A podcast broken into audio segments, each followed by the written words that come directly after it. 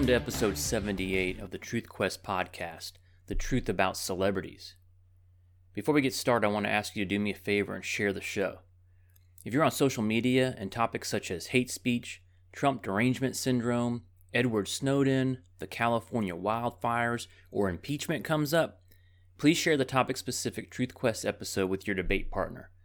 Episodes are available on iTunes, Google Play, Stitcher, Spotify, and Podbean.com. The video version of the podcast are available on YouTube, BitChute, and Brighteon.com. If you are listening to this on the Apple Podcast app, please take a moment and scroll down on the podcast page and give it a five star rating. Another way you can help grow the show is to throw a small donation my way at the TruthQuest podcast patronage page. All donations will be used to drive awareness of the podcast through Facebook and Twitter advertising. Please see this episode's show notes page at truthquest.podbean.com. And finally, please join the conversation on Facebook at facebook.com forward slash truthquest podcast. Several years ago, when visiting New York City with my family, my daughters went nuts when they saw the actress singer Miley Cyrus, at the time playing Hannah Montana on the Disney Network. Why did they get so excited? Well, of course, because she was a celebrity on TV, and they were 9 and 12 years old, respectively. But you know what? It's no different for many people when they grow into adulthood. They put celebrities on a pedestal, and I guess they assume they're the same people they watch on their screens as they are in real life. Or perhaps there is a little bit of an inferiority complex going on. I mean, these people are famous, and I'm not, so naturally they must be smarter than me. I think we all can relate to a certain extent to the worship, respect, or adoration of celebrities, but what I find to be an interesting psychological exercise is to examine why these folks think their opinion about politics and public policy should carry any weight with the public. One of my all time favorite Brad Paisley songs is called Celebrity. Here's the chorus of the song.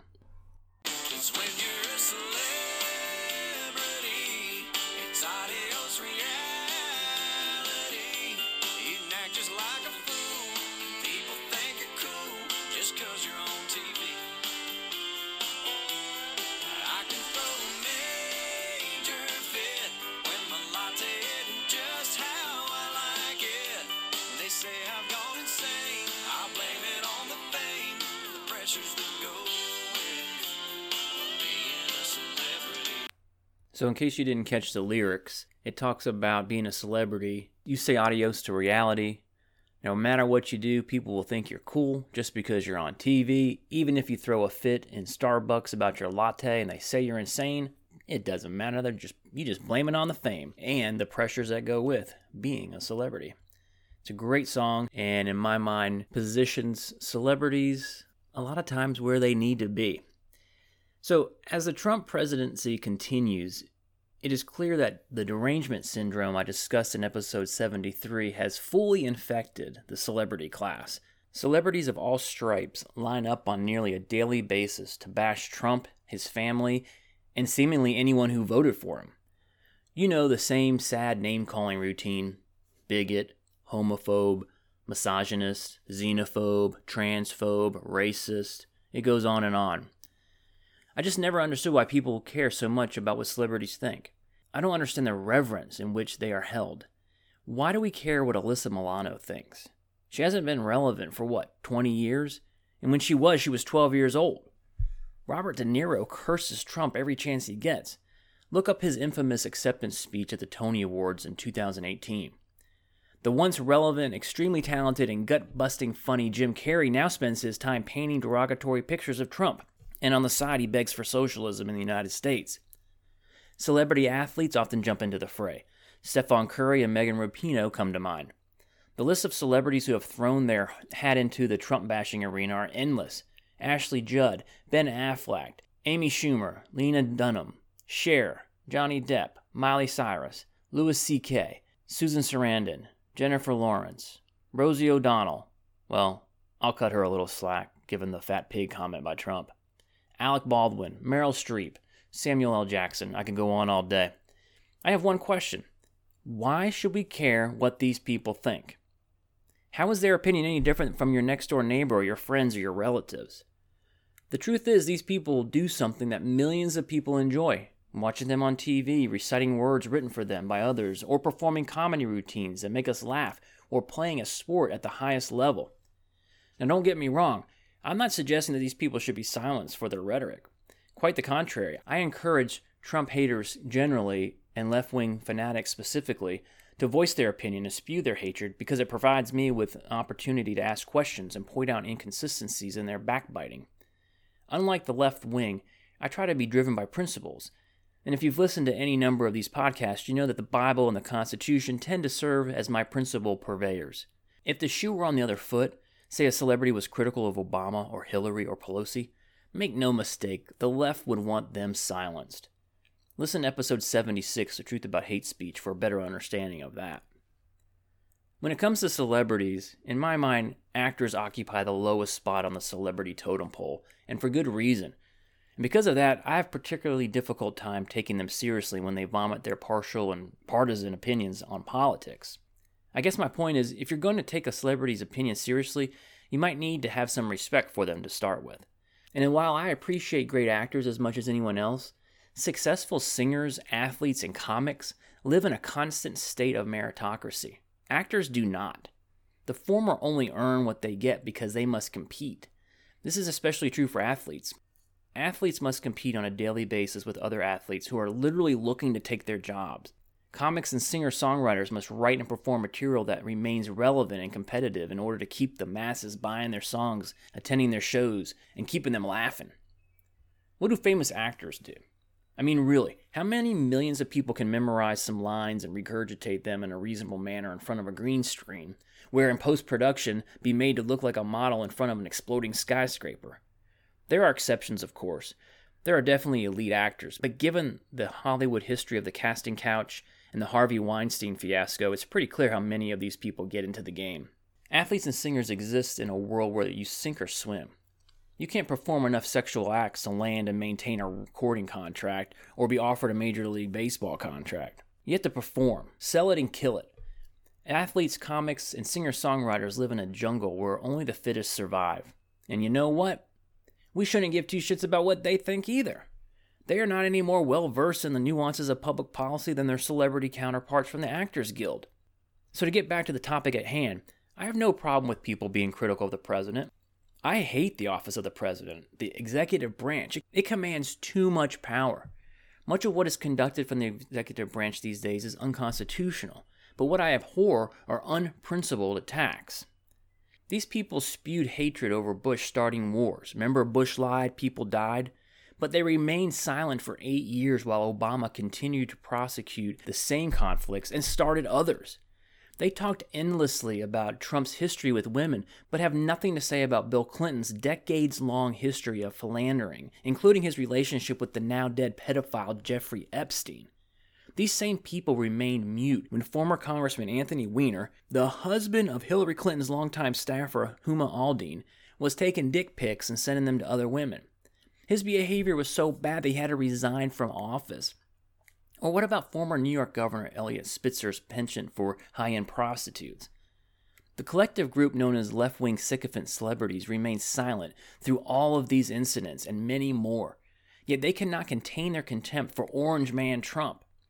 Either treating women badly is contemptible and worthy of condemnation, or it isn't, regardless of the party affiliation of the perpetrator.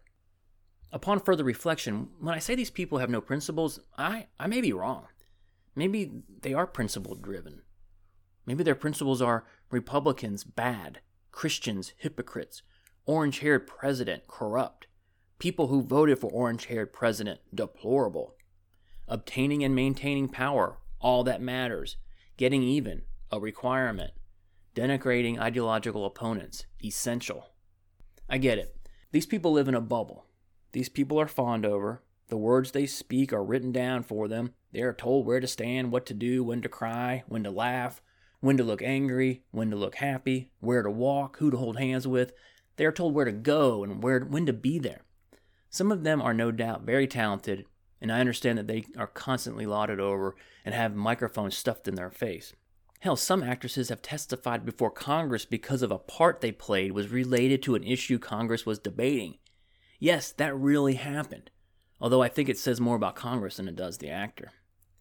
Despite all of that, they are not smarter than you or me. They are just as ignorant as your coworker or your neighbor who you laugh at when you hear them talk about politics. And I understand that we are not talking about chess players here. They probably don't think, or maybe they don't care, that what they are saying is going to likely alienate half of their audience. Why would they, when everyone they're surrounded by in New York and LA believe the same things they do? So let me cherry pick some comments made by celebrities about Trump as a way of making some points and demonstrate my assertion about hypocrisy, lack of principles, and outright ignorance of the facts. So let's start with the previously mentioned Alyssa Milano. Tweeting about Trump's response to the NFL national anthem protest, Milano said this quote, Thank you, Donald Trump, for giving me opportunities to teach my children the difference between right and wrong. End quote. No irony here. This coming from a woman who is a full fledged abortion advocate. No baby is safe from this woman. She once called for a sex strike to protest anti abortion laws. Clearly making my point that these folks are far from chess players. She didn't even see the irony of abstaining from sex in the context of the abortion debate. Plus, what message does that send to young women? Your only worth in this world is your ability to put out? How about Chelsea Handler? Quote, he, being Trump, doesn't have a value system. He's a big bully. He's not interested in the American people. He lies constantly. End quote. Values? You're going to talk about values? You mean like Bill Clinton getting his dick sucked by a 21 year old intern and then committing perjury to cover it up? I'm sure it wouldn't be difficult to dig up a handler stand up routine where she glorified Clinton's behavior. And not interested in the American people because he lies constantly? Oh, you mean like Obama repeatedly lying about keeping your doctor and saving money if Obamacare was passed? What about Jimmy Kimmel? Quote, he, Trump, doesn't know the difference between Medicare and Medicaid. He barely knows the difference between Melania and Ivanka, end quote. See what he did there? He used the stale line from the Bush years, calling Trump stupid, but then throwing in a line that disgustingly suggests that Trump is sexually involved with his daughter. I mean, if Kimmel had any sense of morality or fairness, he would have said something like, he barely knows the difference between Melania, Ivana, and Marla Maples. See, that would have been funny given Trump's track record with his marriages. Kimmel and his writers hardly ever mention the Obama daughters' names during his presidency, and Chelsea Clinton, hell, she's still a protected class to this very day. Kimmel and his writers are cowards. George Clooney had this to say quote, It becomes increasingly clear how over his head and incapable this man is being president of the United States. The good news is that our other institutions, meaning press, finally, and judges and senators, have proven that the country works. There is checks and balances. End quote. Excuse me, Mr. Clooney, did you say the same thing about Barack Obama when he was elected president? I mean, what part of his resume made you think that he wasn't in over his head? Part time attorney, adjunct professor, state legislator, part time U.S. senator?